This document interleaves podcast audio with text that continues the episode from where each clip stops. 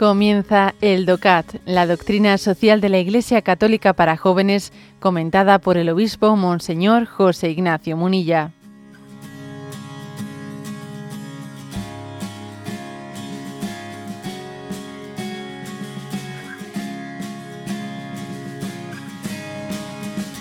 Con el número 255 vamos a concluir los puntos que eran referidos al tema del comercio justo dice este punto 255. ¿Basta con el comercio justo para solucionar los problemas de la pobreza? Responde, en absoluto. El comercio justo se debe seguir desarrollando para que sus consecuencias puedan crecer aún más. No basta con que organizaciones o empresas puntuales se comprometan con los respectivos principios a la larga, todas las relaciones comerciales del mundo deben orientarse en función de los criterios del comercio justo. Para ello es irrenunciable la presencia activa de la comunidad internacional, que tiene que trabajar por el crecimiento del comercio justo y comprometerse a lograr relaciones comerciales más solidarias, responsables y humanas. El primer paso ya se ha dado y durante los siguientes años todo dependerá de que cada vez más personas presionen a las fuerzas políticas y económicas para que consuman, compren y utilicen productos procedentes del comercio justo.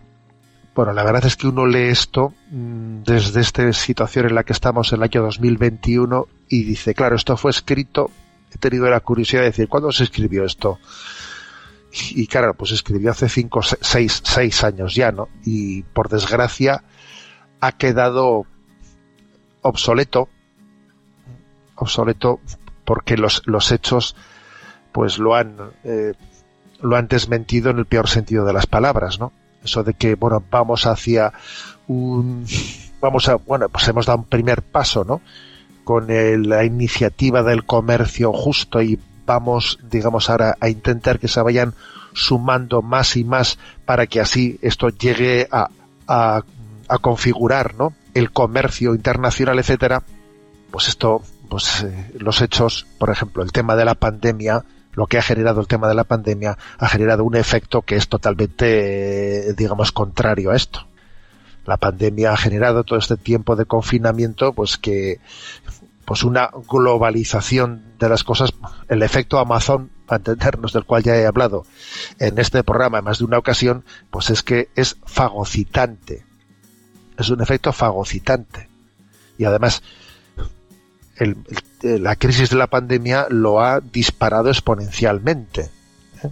Lo ha disparado exponencialmente. Aquí los pequeños comercios, etcétera, pues se ven subsumidos por este efecto. Ya, ya esa era la línea anterior, ¿eh? antes de la pandemia, pero claro, ahora con esta crisis eso se ha acelerado a, una, a unas velocidades tremendas, ¿no? Entonces, pues la cruda realidad, ¿eh? la cruda realidad viene a decir que, que necesitamos, necesitamos, pues fíjate, yo creo que tenemos que creer en que el Señor pueda dar, ¿no? Pueda dar carismas concretos a católicos que estén ¿eh? vocacionados para hacerse presente en, en la pues en la vida pública, pero especialmente en la configuración de la de la economía, de la política, para pensar un tipo de relaciones económicas más justas, ¿no? Y entonces, no quiero ser pesimista, pero es que no, me parece que sería absurdo hablar de, desde un buenismo y un falso, eh, y un falso optimismo. Incluso esta misma cumbre, esta misma cumbre que está llevándose a cabo en Glasgow, ¿no? Contra el cambio climático, en ella se están escuchando algunas cosas muy preocupantes, como que, por ejemplo, ¿eh? pues un país como Noruega, Noruega, que es el segundo, el tercer ¿eh? exportador internacional de gas natural, ¿eh?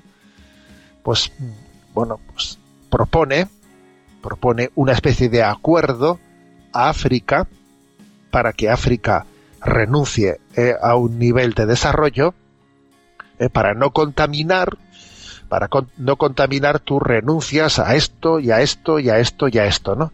Y a cambio ya te daremos algunas ayudas algo de caridad, pero tú renuncias a eso. Y mientras tanto, Noruega es la que exporta, eh, la tercera exportadora mundial de gas natural, ¿no? Pero, o sea, ojo, ojo, ojo, yo, por ejemplo, me, me hago cruces de que este tema en concreto que os acabo de compartir no haya sido ni siquiera objeto de, de debate en nuestros medios de comunicación. Habéis oído vosotros hablar de este tema en los medios de comunicación, pero cómo, cómo y, Noruega tiene un gran peso porque es, es, la imagen de lo políticamente correcto en Europa. Entonces ahora vamos a presionar a África en nombre del ecologismo del mundo para que África tenga que renunciar a unos ¿eh?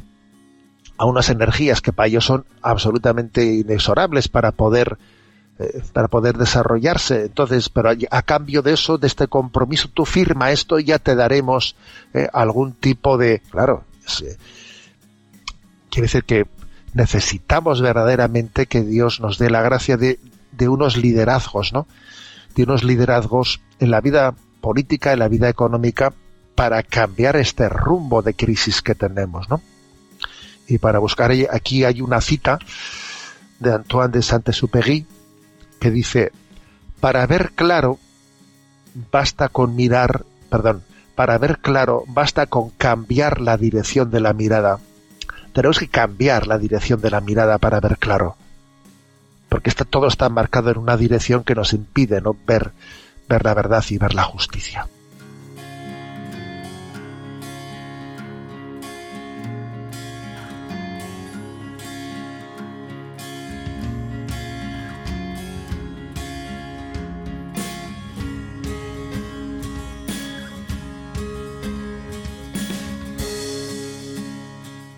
Has escuchado el DOCAT, la doctrina social de la Iglesia Católica para jóvenes, comentada por el obispo Monseñor José Ignacio Munilla. Encuentra todos los audios en radiomaria.es.